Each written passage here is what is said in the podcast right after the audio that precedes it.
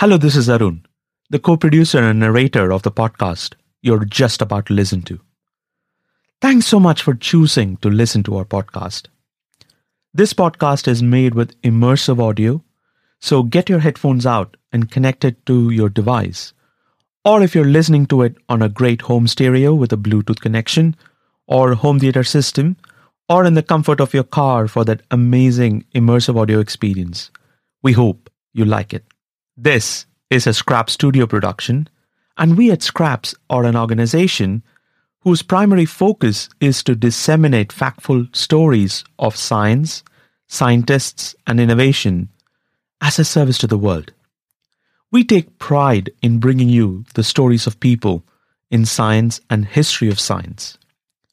If you like this series, please do search for our other podcast from Scrap Studio the podcast is titled Scraps with a K. It's S K R A P S, which is an interview based podcast series focusing on many topics with expert scientists and innovators on a variety of topics like biomedical engineering, cardiac biology, medtech, climate change, psychopathy, human composting, material science, artificial intelligence, venture capital, and many more. We don't just talk about the subjects we talk about the stories of the very scientists who work on these areas. If you like our work, please share it with your friends, family, and acquaintances. And please talk about it over coffee, drinks, and on vacation. This is the best help that you can provide us. Sunny Cyprus, and the year is 1955. It was around the same time as we saw in the last episode where Aldous Huxley took a dose of crystalline mescaline. So, following on from Heffter's self experimentation in 1897, mescaline had entered society. Mescaline, through the studies of German psychologist Beringer, had been shown to be producing psychosis. But in the late 1940s and early 1950s, the world was going through a tumultuous political change after the Second World War. Colonialism was gradually winding down. Let's take one example. Ethniki Organosis Kyprion Agoniston, or EOKA, a Greek Cypriot nationalistic organization, was engaged in armed conflict with the British Army as part of their fight for independence.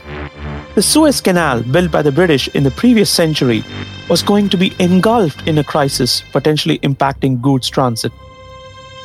During the Suez Canal crisis, the British seemed to be losing steam and giving up colonies.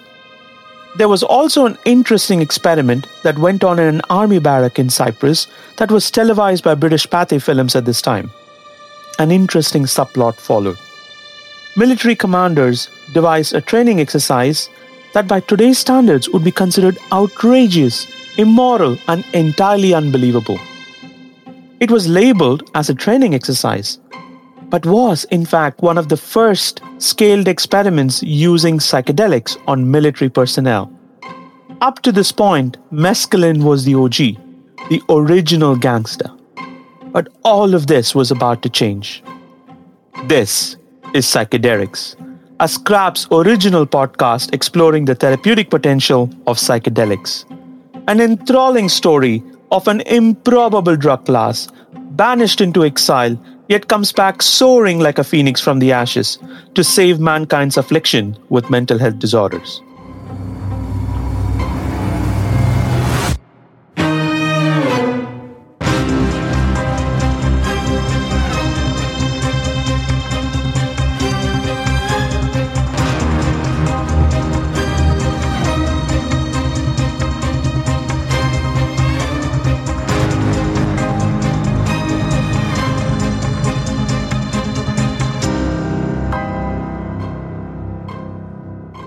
Before we go any further, let us take stock of what is happening in the rest of the world at this time.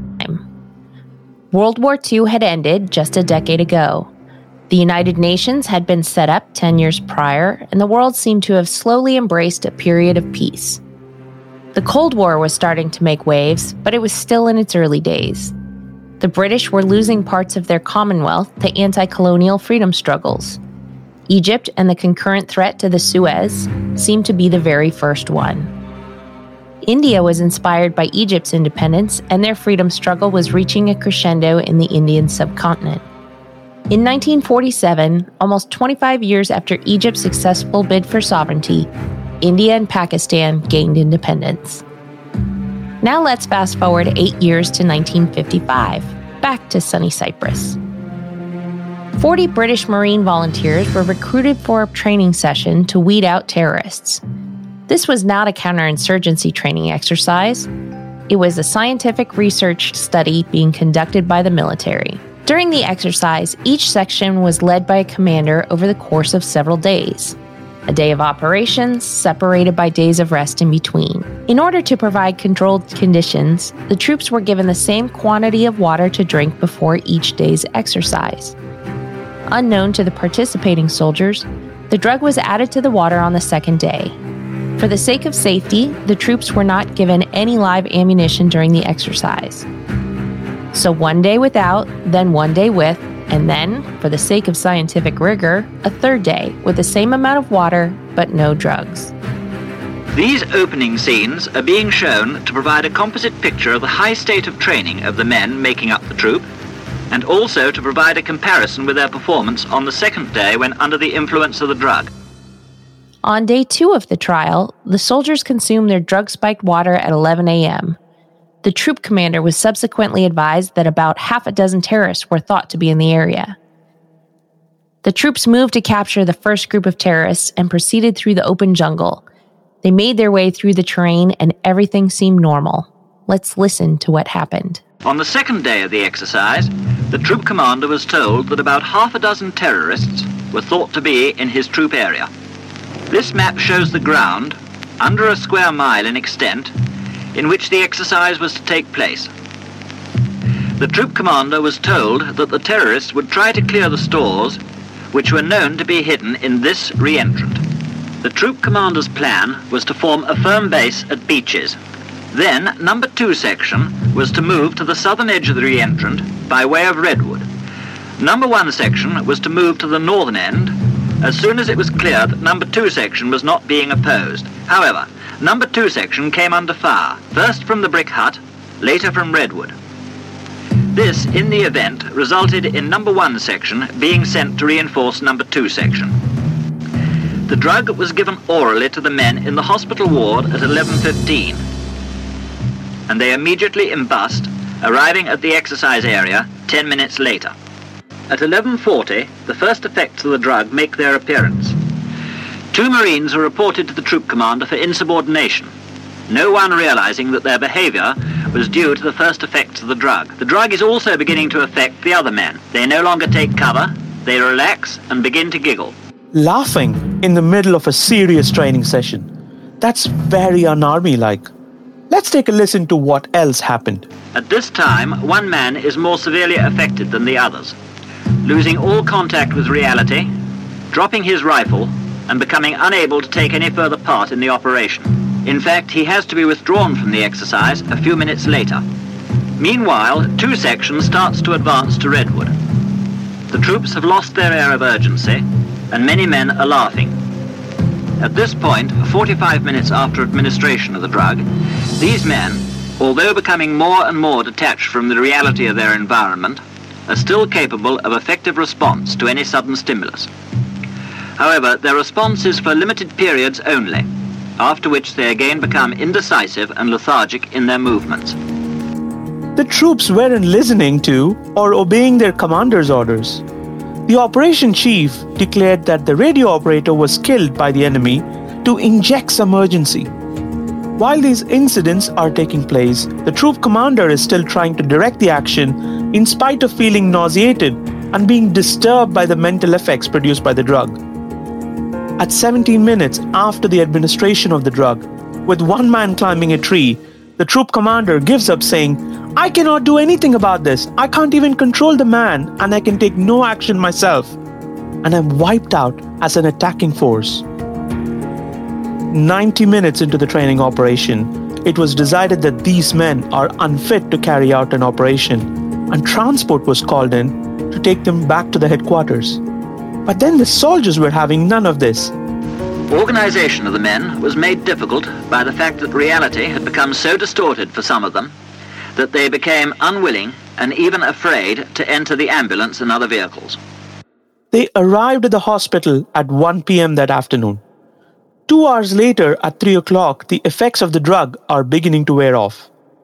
In the hospital ward, some of the men lie on their beds. Most of them are still laughing as they talk about their symptoms and the day's exercise. At the same time, the troop commander, although feeling more capable of thinking and acting normally, is, in fact, still experiencing one of the characteristic effects of the drug. Everything he looks at appears to be patterned. While looking at the white ceiling, he describes geometrical patterns which are colored and three-dimensional. They appear to move in and out of each other. By the following morning, they were all capable of carrying out their normal duties. These final scenes, taken 48 hours after the administration of the drug, show them on the third day's exercise, when all the objectives were achieved in only three hours. So, what was happening here?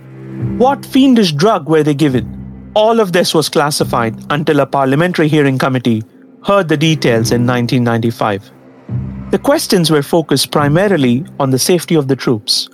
British MPs questioned the military officers during the Select Committee hearing about what follow up was made in regards to the soldiers and was there any harm that was detected. The army officer, reporting back to the Select Committee, said that everything was fine by the end of day two and no long term follow up was needed at the time. This was Operation Moneybags, where British troops were dosed without their knowledge with a drug called as lysergic acid diethylamide. What were they trying to achieve by drugging their own soldiers or by experimenting with dissolving LSD in water? It is hard to say. Now let's rewind again a few years back to the year 1939. A young Swiss chemist was working industriously in his laboratory. His boss, Arthur Stoll, was one of the first people to isolate a group of compounds called indole alkaloids from plants. He had isolated the compounds from rye plants that produced grains like wheat and barley. This was a time in history when plant alkaloids were being discovered and extensively tested. Arthur Stoll knew that rye plants had alkaloids in them, but was unsure what function these alkaloids served. We will come to those plants soon, but stay with me here for a bit. If you're unsure what an indole structure is, don't worry, we've got you covered. Indole is a special heterocyclic compound with two rings, one formed by benzene with another pyrrole ring. A 5 Virtus structure that has nitrogen as one of the elements instead of carbon. Tryptophan, the essential amino acid, has an indole structure and is considered an indole derivative. And tryptophan forms serotonin. Serotonin is the neurotransmitter that controls your mood. Now back to our young Swiss chemist. Arthur Stoll had tasked this young scientist, Albert Hofmann, with isolating the alkaloids in order to develop a drug for pain.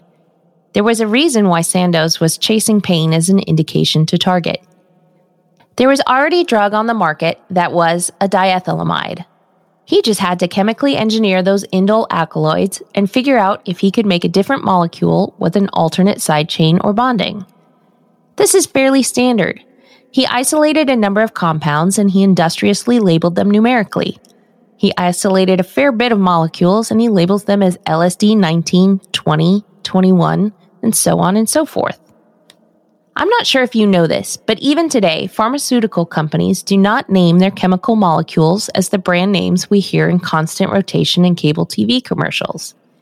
In fact, naming a drug only happens when a drug enters phase 3, or what everyone knows as pivotal trials. Until then, it is always the company name and the number, which signifies the order of synthesis. The chemist, Albert Hofmann, locks up the molecule as it didn't have any impact on tests he conducted.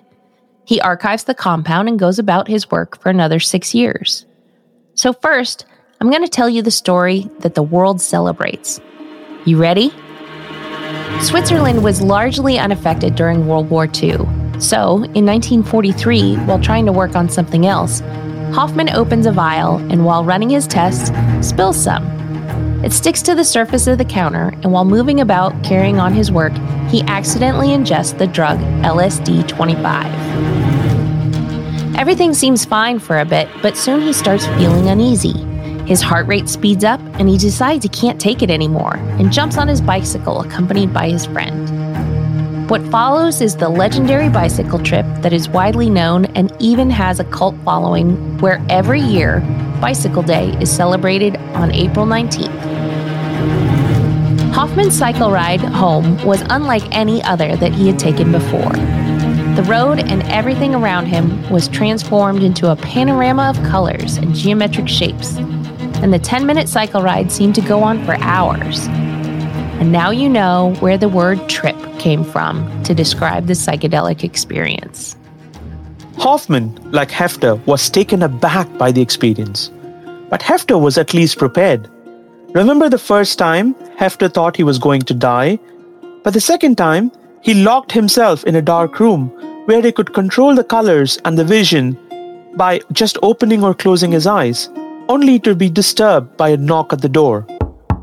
Oh. Hofmann wasn't prepared and he did not know what had hit him. This was the world's first trip that happen with lysergic acid diethylamide, LSD, or acid as it is inferred to on the street. The tiger to douse the pussycat has entered our story. I think the possibility to, to have a psychedelic experience is inborn these psychedelics, very similar compounds are in our brain. And all the compounds which you find in the plant kingdom, only the psychedelics are so closely related chemically to these brain factors which we already have. We speak about the paradise of childhood. When I have the vision and um, a beautiful experience as a child, it is no wonder, because we have these compounds already in our brain. That was the Swiss chemist Albert Hofmann describing his LSD experience in his own words for a Canadian documentary. But can I tell you a different version of the story?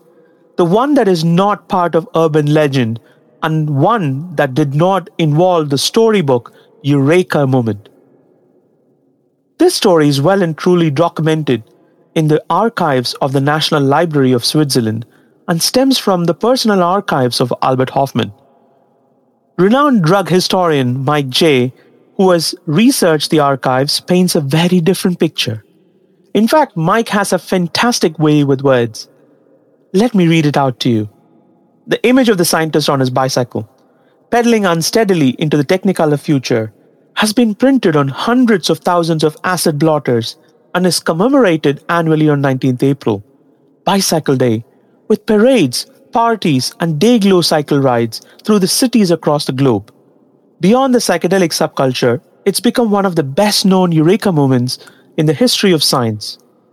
Eureka moments in science, however, have a tendency to compress a protracted process of discovery into a single image. Hofmann's personal archive, which has now been acquired by Bern University, reveals a more complex story. Mike dug into the archives of Hofmann's personal notes that now reside within the Bern University, and it includes a written report filed three days after his acclaimed bicycle trip. On the morning of 19th April 1943, Hofmann made half a mil of compound LSD 25 and dissolved it in 10 milliliters of water. And at 4:20 p.m., he ingested 250 micrograms of the drug. In his mind, Hofmann was taking the smallest dose that he could think of. In 40 minutes, he started feeling dizzy.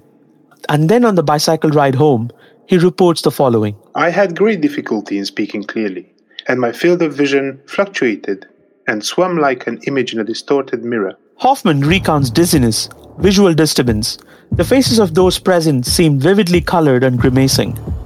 Powerful motor disturbances alternating with paralysis. His head, body, and limbs all felt heavy, as if filled with metal. Cramps in the calf, hands cold and without sensation. A metallic taste on his tongue. dry and constricted throat, a feeling of suffocation, confusion alternating with clear recognition of a situation in which he felt outside himself as a neutral observer, as he half crazily cried or muttered indistinctly. He came home and called his neighbor for help. His neighbor called the local physician, Walter Schilling, who came in to check Hofmann, and guess what he said? I was struck by Hofmann's motor disturbances and anxious mood, but could not find anything seriously wrong with him. Objectively, his heart action was regular, his pulse was average, his breathing calm and deep. Okay, if you read Hofmann's memoir, LSD My Problem Child, which he wrote in 1979, you might remember a very different recount. Hofmann wrote in the book Now, little by little, I could begin to enjoy the unprecedented colors and plays of shapes that persisted behind my closed eyes. This then moved into the kaleidoscopic patterns and colored fountains that enveloped my gaze. But there is very little detail of this trip in the original report, which instead mentions sensory distortions and described the visions as unpleasant, predominantly toxic green and blue tones. The 1943 report from Hofmann to his boss, Arthur Stoll, concludes that the symptoms felt like an overdose of an amphetamine like compound that was marketed in Germany at the time called as Pervitin. If you feel betrayed a bit, and I'm sorry, scientists can be romantics too. The next morning, Hofmann described a sense of well being and felt that the world was newly created. What followed is even more amazing and I think we need to thank Mike Jay for it. We're going to read you again an excerpt from the article by Mike Jay that is now available on his website. In the next few months, Hofmann took LSD 25 three more times at lower doses than the full throttle dose of 250 micrograms he ingested on that colorful mid April day. On the 29th of September, Hofmann, while being posted in the army near the Italian border, took 20 micrograms of LSD. Everything seemed normal. He drank coffee and grappa, a Swiss brandy, played foosball and billiards. As the effects started kicking in, Hofmann writes in his report that I withdrew almost completely into myself, my own thoughts, and went to bed with images playing across my closed eyes and warm, comfortable feelings. On the 2nd of October, Hofmann took another 20 micrograms of LSD 25 and settled down in bed. Hofmann recounts and Mike presents in the article where the experience this time was not that pleasant. I had disturbing dreams of a crazy, mutilated woman with her arms cut off and burned out eyes. My companions thought I was insane, and I was unable to convince them that I wasn't. And on Halloween Day in 1943, which was a Sunday and a day off for Hofmann, he took 30 micrograms and settled down for a siesta. I felt a slight daze, shivers, nausea, a faint metallic taste in my mouth, and returned to bed feeling the need to lie still, along with some stimulation in the genital region. I entered a dozy state, in which disturbing, uncanny phantasms, partly sensual visions flitted through my mind. At 10 p.m., I got up for a biscuit and some chocolate.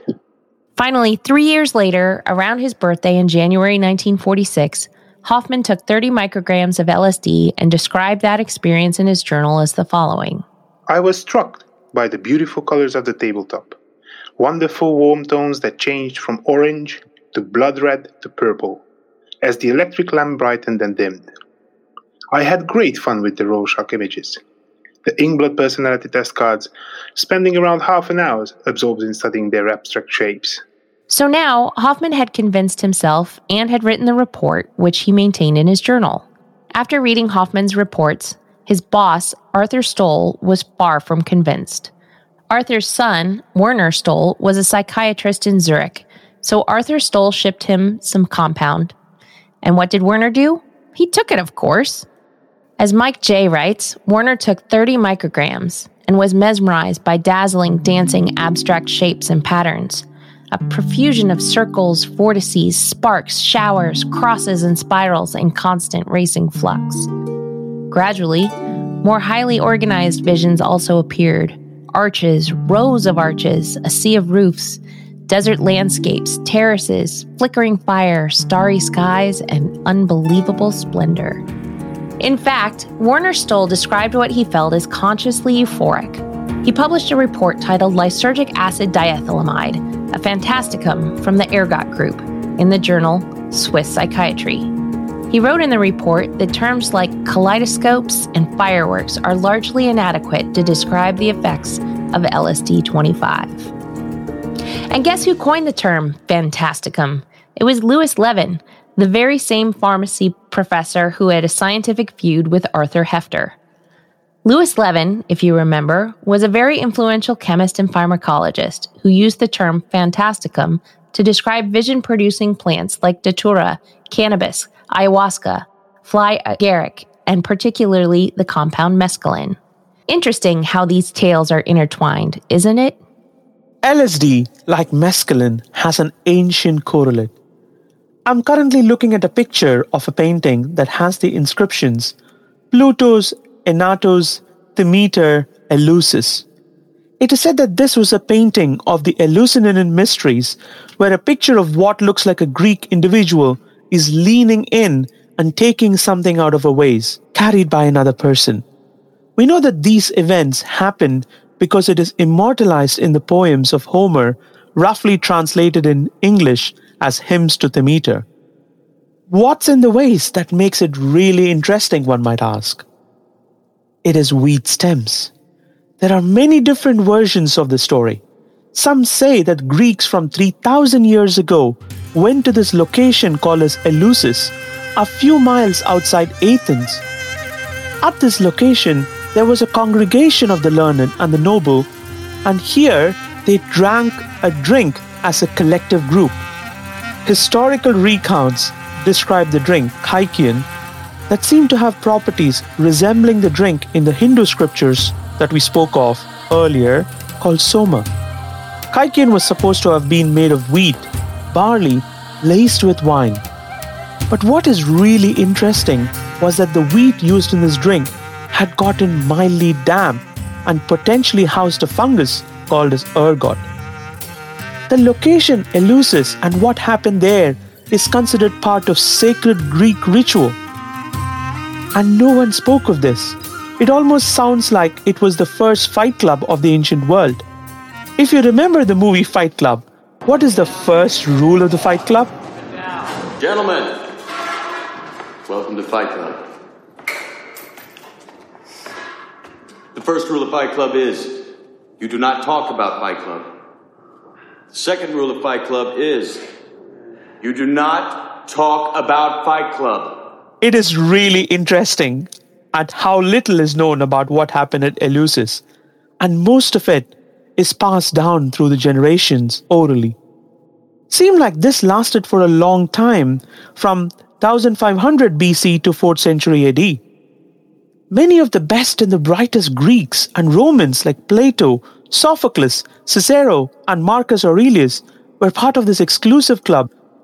Initiates would arrive, drink a potion, have this vision of a goddess, and all claim to have immortality. But in turn, they gave the world some of the most amazing things that are in vogue even today science, arts, literature, geometry, political system, and heck, even democracy. But why did we go from Hofmann's discovery to ancient Greece? It is because the very use of the fungi infested Kykeon was also the reason how the condition ergotism got coined. Let me tell you about my own personal experience. I had my first experience as a child when I was given wheat washed and sun dried in the terrace of my home in India. My grandmother would then put this in a stainless steel bucket with a lid and send me off to the mill shop at the end of the street where a man would pour these wheat grains into a machine and the machine would ground and pound and pulverize it into wheat flour. This was late 1980s in India. My grandmother also taught me one interesting thing. She said that rice and wheat grains grow in the fields and can get damp and can get infested with fungus and the symptoms of it resembled indigestion and mild anxiety. And she lovingly said, You don't want either as a child, and this is stuck to me till this very day. These, if ingested in the food, could cause nausea and, in overt overdoses, even seizures. Mind you, this was my 65 year old grandmother, and she taught me how to wash them, and that's how I learned that fungus infested grains of rice or wheat would float while the good ones would sink. So, the classic signs of ergotism caused by ergot toxicity was of two types seizures and gangrenes. Both of these are caused by massive increases in the adrenergic tone that are mediated by alkaloids that the fungus makes. And there is also another historical event that took place that described the psychedelic effect. The dancing plague of 1518 in Austria, where it wasn't a case of a plague, but a dancing mania that erupted in Strasbourg, where around 400 people were thought to be euphoric, laughing, and danced for days. History is littered with such examples of mind altering substances, but none were bad. In fact, no harm was caused by anything. Of course, as with ingesting of any fungus, food poisoning happens, but none that would cause alarm. So, why oh why did LSD get banned? Sandoz, the Swiss pharmaceutical company, had no clue what to do with this molecule. Hofmann had only described the visual hallucinations, and Werner Stoll substantiated it. So, typical of a pharmaceutical company at the time, they did what they could do best. I don't think this would ever fly today, both due to regulations and due to ethics.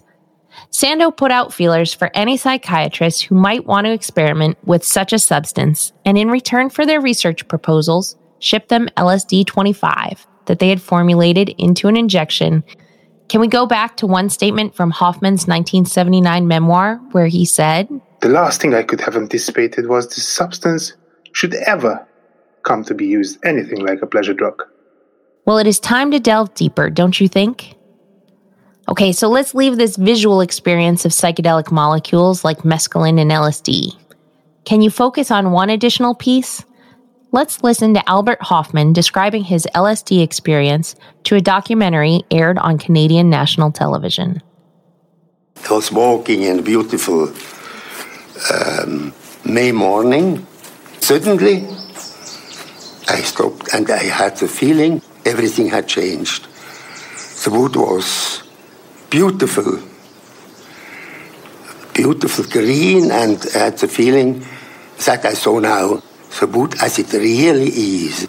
And I had the feeling I would be included by it. I had a feeling of happiness I had never had before. And this gave me the security that if you have open eyes, you may see the world in a different way. As a, I, I mean, in the you see it as it really is. Wonderful. That was revelatory. How can a chemical molecule manifest in such a way that made Albert Hofmann look at the world in a completely new light? It wasn't as if he abandoned what he was doing, but he started appreciating what was around him more. Let's take a listen to another psychiatrist, this time all the way on the other side of the Atlantic at Harvard University. Just what is LSD and what does it do? The effect is somewhat like looking through a microscope. Suddenly, uh, when you look through a microscope, you discover that there's an invisible world around you that you hadn't uh, known about before you did it. The same thing is true with a psychedelic drug. Uh, you're aware of processes that are going on inside your own brain. You're aware of the um, exchange of energies that are going on between your sense organs and the energies around them that you weren't aware of before. Okay, so we can figure out two things. One, it was not a sedative, and two, Hofmann saw geometric shapes and colorful patterns, just like Arthur Heffter did when he ingested mescaline. But unlike Heffter, Hofmann described a profound way in which he was changed. Around this time, schizophrenia was a prevalent psychiatric disorder. It is still a scourge today. Understanding and treating schizophrenia was critical. Remember Kirk Beringer's work on mescaline? He had mentioned that mescaline induced a type of psychotic experience and therefore used mescaline ingestion as a model for psychosis in healthy individuals, or so he thought.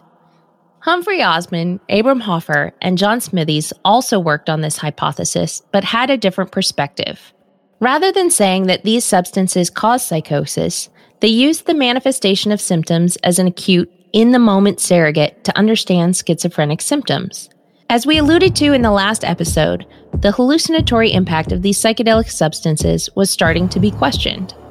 First in the 1930s and 40s, the same time that Kirk Beringer proposed the psychosis impact of these substances. Heinrich Klüver, via his studies of visual acuity in monkeys that modified color perceptions that resulted in kaleidoscopic display under mescaline, was not an imagined effect, but something that happened in reality and experienced by the ingester of mescaline. And Albert Hofmann's experience, along with what Heffter felt 50 years before him, confirmed Klüver's hypothesis.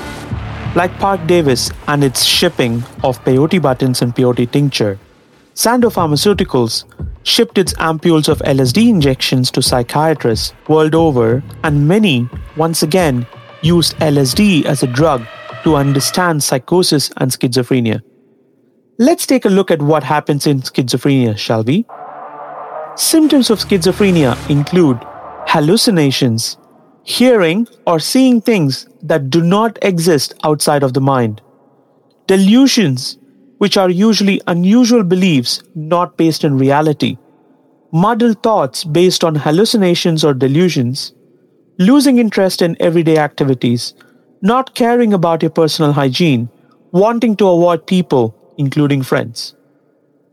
So, contrary to popular belief, schizophrenia does not cause someone to be violent, and people with schizophrenia do not have a split personality. No, you have no hallucinations with LSD.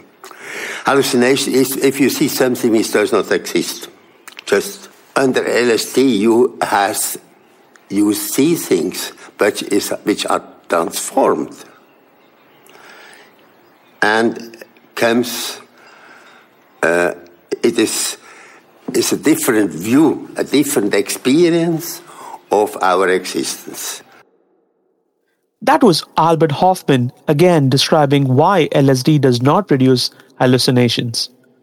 So, contrary to that view, small studies with a few patients showed the beneficial impact of LSD in patients with alcohol addiction, substance abuse, and other mental health disorders. Sandoz Pharmaceuticals is said to have funded a majority of these studies or provided LSD as the drug was still under patent. Even interesting was the fact that some healthcare practitioners and psychiatrists started using LSD themselves to enable them, in their words, have and demonstrate higher empathy for schizophrenic patients. A lot of this work was pioneered by three psychiatrists Humphrey Osmond, Abram Hoffer, and Duncan Blewett in Saskatchewan in Canada. LSD cha- really changed our thinking. And it had the following major changes that once we had taken the LSD, we became much more aware of what was happening to the schizophrenic patient.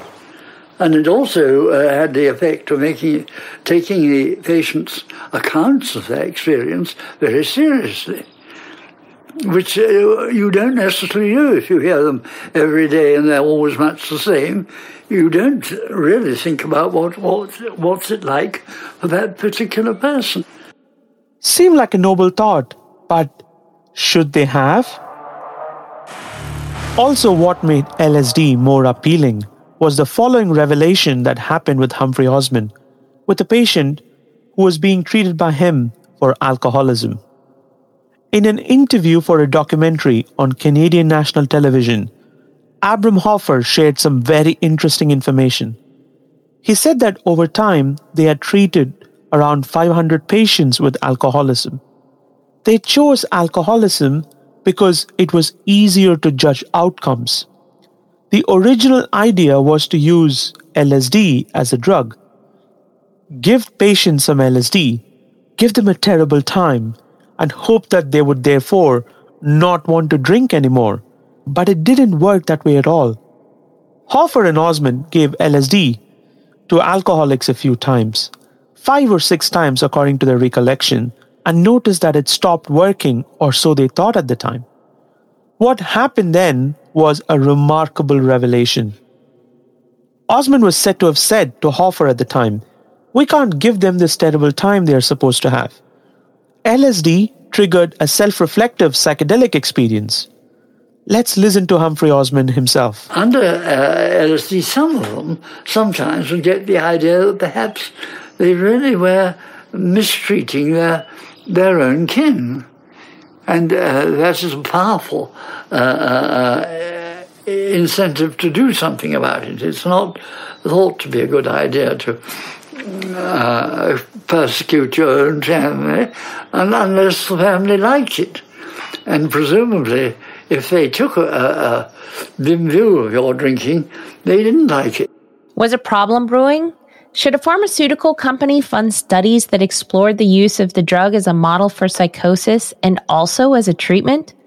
Or was it a case of one hypothesis of psychosis being disproved to give way to a hypothesis exploring LSD as a treatment?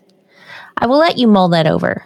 Despite all of this and a lack of formal clinical trials, Sandoz could not figure out a clinical case for the drug and so gave it all away for research. But there are some bits of information that make us question why Sandoz was doing it. Let me share with you some of that information.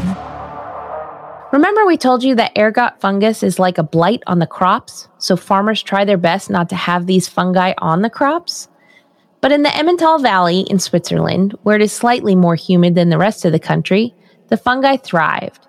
In the 1940s, Sandoz was trying to systematize the production of ergot with new agricultural techniques. It is said that Sandoz cultivated 5,000 rye plants and selected the five most promising strains and supplied these strains to the farmers. Sandoz kept tight control. The farmers, it is said, had to sign a contract that prohibited them from using those grains or spores for personal use. Sandoz is, in fact, thought to have designed a multi needle gun to infect the rye plants with ergot fungi. And the project was approved by the Swiss government under wartime protocols for secrecy. But you might wonder why. I'll tell you. It wasn't so much for LSD synthesis. LSD synthesis was a byproduct of other drugs that Sandoz made. If you remember, ergotamine was a primary alkaloid that caused the adrenaline like symptoms and was used by German physicians at childbirth to cause uterine contractions and reduce bleeding. Sandoz used the ergot fungus to create two drugs that became bestsellers a drug called methergine, which was used to slow down bleeding during childbirth, and a second, hydergine, which improved circulation and brain function in the elderly. Knowing that, isn't it contradictory that the same drug that was said to be docile yet transformative? Let us explore another parallel story that was occurring around this time in Canada. Humphrey Osmond was once contacted by someone who had deep pockets and was a famous pioneer in North America among the political circles. The person we're talking about is Alfred M. Hubbard. According to HistoryLink.org, which chronicles history of the Seattle, Washington area and is a nonprofit organization. Hubbard was born to a poor Kentucky family, and his family moved from Kentucky to Idaho, where young Hubbard took immense fascination for the machinery that was being used in his dad's mining factory. Inspired by Nikola Tesla, the inventor, Hubbard claimed to have invented a fuelless engine that drew energy from the Earth's atmosphere.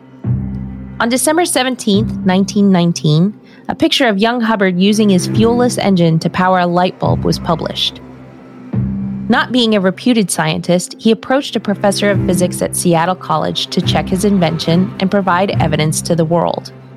He thought that a validation of a credible source like a professor would provide credence to his claim that his discovery, I quote, promises to revolutionize the world. The professor, Reverend Smith, who was also a pastor, testified that the contraption would advance the whole theory and practice of electricity beyond the dreams of scientists. Hubbard was a devout Christian and is said to have used his spiritual influence on Reverend Smith. Talk about using star power to mobilize. Hubbard was a pioneer of this marketing strategy.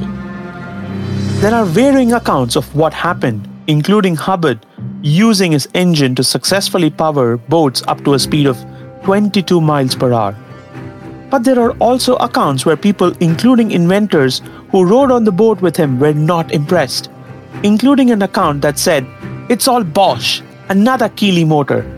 He's a faker. It seems like he got some investors to invest in his company, but it didn't go well. Hubbard seemed to have jumped to his next interest, making an X ray machine based on Wilhelm Roentgen's discovery in the previous decade. Hubbard, a few years later, seemed to have moved from Seattle to Pittsburgh and worked for Radium Chemical Company. Working on radioactive elements, Hubbard started his next journey in innovation. He filed a patent claiming that he invented a spark plug made of polonium Polonium had a half life of 138 days, and this was claimed to improve engine efficiency. It is said that this spark plug technology was licensed and a product made by one company. Middle aged Hubbard, now after a few years in Pittsburgh, returned back to Seattle to work on radio technology. This is where the story gets more colorful. Hubbard was introduced to Roy Olmsted, who some of you know from history was referred to as the king of bootleggers during the alcohol prohibition period at this time. Hubbard is said to have aided Olmsted in building a radio communication station and technology to aid smuggling of alcohol. But in 1926, it came to public knowledge that Hubbard was in fact an FBI agent and was asked to work with Olmsted undercover as an inventor, and this was halfway through his employment for Olmsted. So Hubbard was an informant for the FBI and is thought to have bargained for legal immunity in exchange for him ratting out Olmsted. So, why are we talking about internal combustion engines, an inventor engineer with colorful history, on a podcast about psychedelics? Well, this is where the twists get deeper. Hubbard, around the Second World War, was recruited by Office of Strategic Services, a precursor to what is now known as CIA. Central Intelligence Agency. He was asked to move to British Columbia and asked to spy on an activity. According to the same website, historylink.org, it was to understand what was happening in British Columbia at the time. US ships were being smuggled to Vancouver in British Columbia, where they were refitted and sent to England to be used as destroyers in the British Navy.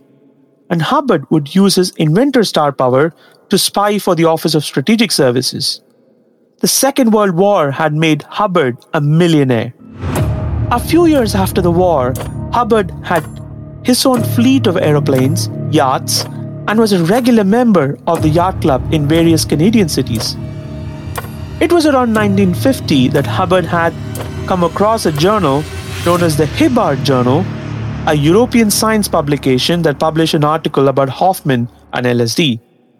The same journal also had an article by Humphrey Osmond, who had used mescaline, still legal at the time, in clinical studies.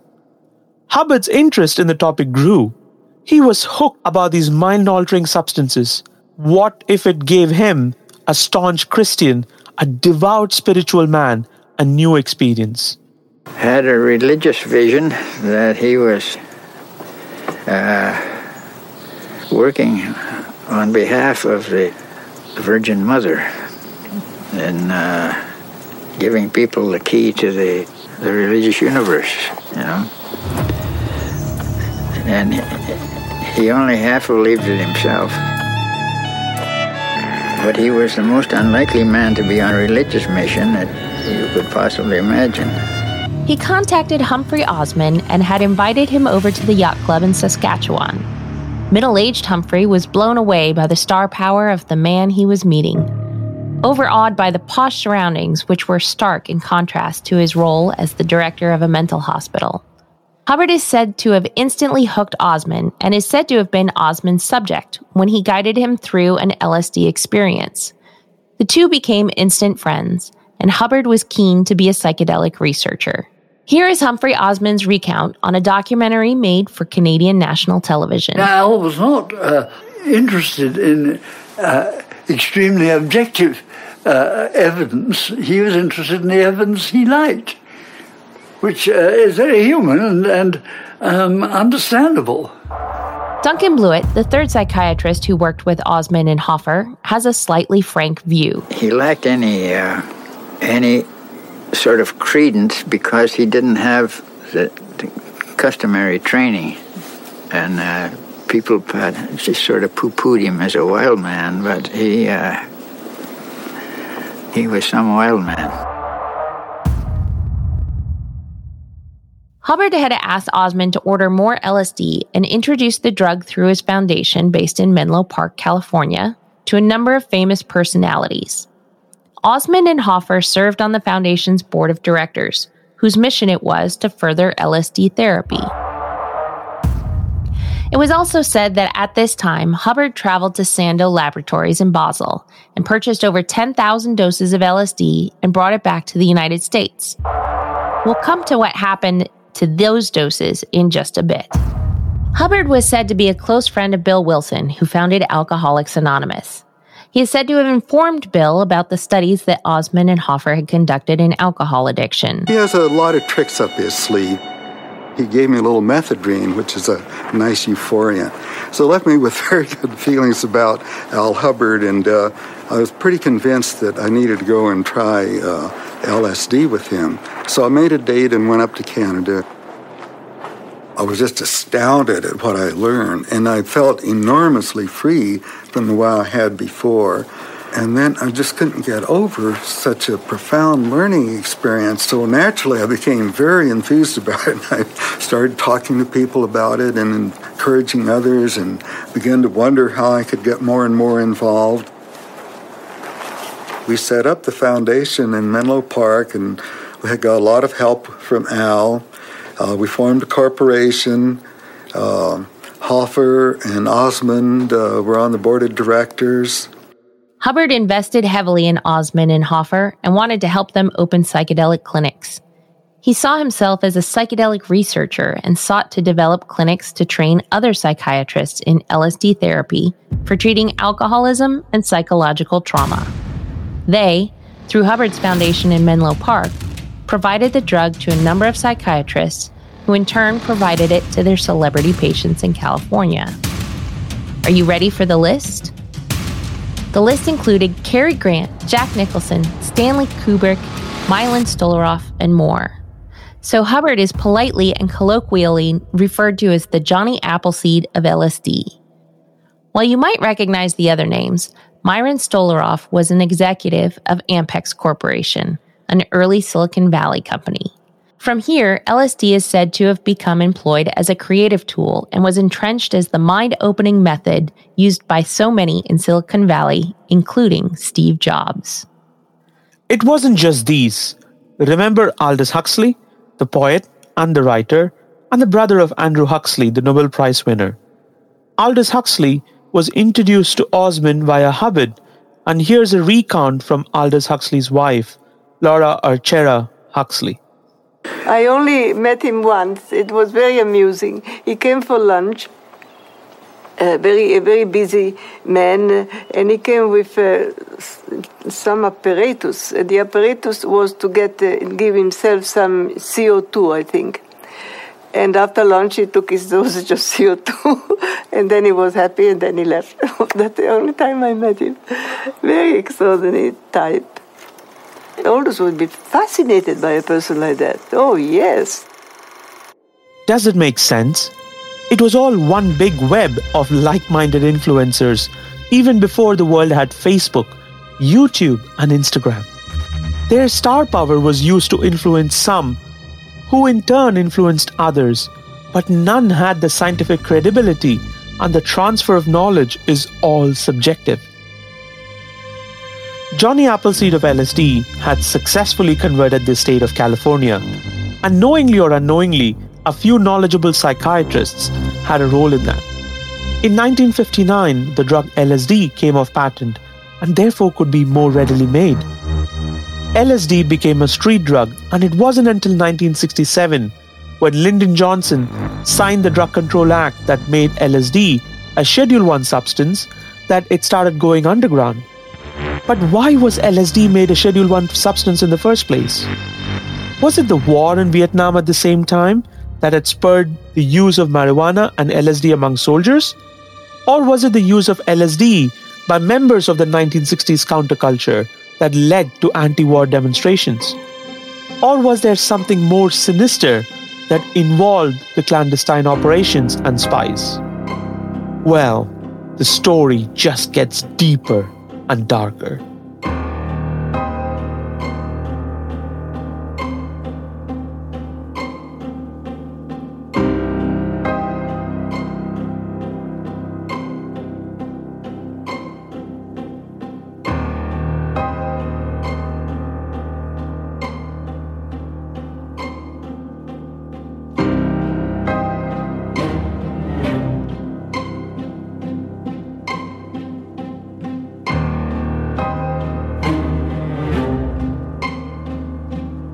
You've been listening to Psychedelics. Psychedelics is a Scraps original podcast, produced and narrated by Arun Sridhar and Jojo Platt. Scraps is a volunteer run organization created by Arun Sridhar and Jojo Platt to disseminate factful stories of science, scientists, and innovators as a service to the world. Select research for this podcast was performed by Sharina Rice. The producers thank Clara Burtonshaw for her invaluable input. Multimedia services was provided by Dr. Romeo Ratch. The scripts were written and edited by Arun Sridhar and Jojo Platt. The Canadian documentary that you heard was Hofmann's Potion, directed by Connie Littlefield.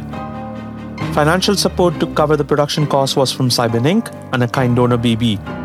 Recordings were done at Caprino Studios in the UK and Slightly Red Studio in San Francisco. Swaminathan Tirunjana Sambandam performed the mixing and mastering. All recordings, including interviews, are properties of the producers and should not be reproduced without permission. The show notes, transcripts, and useful links pertaining to the episode are located at the podcast website, psychedelics.com.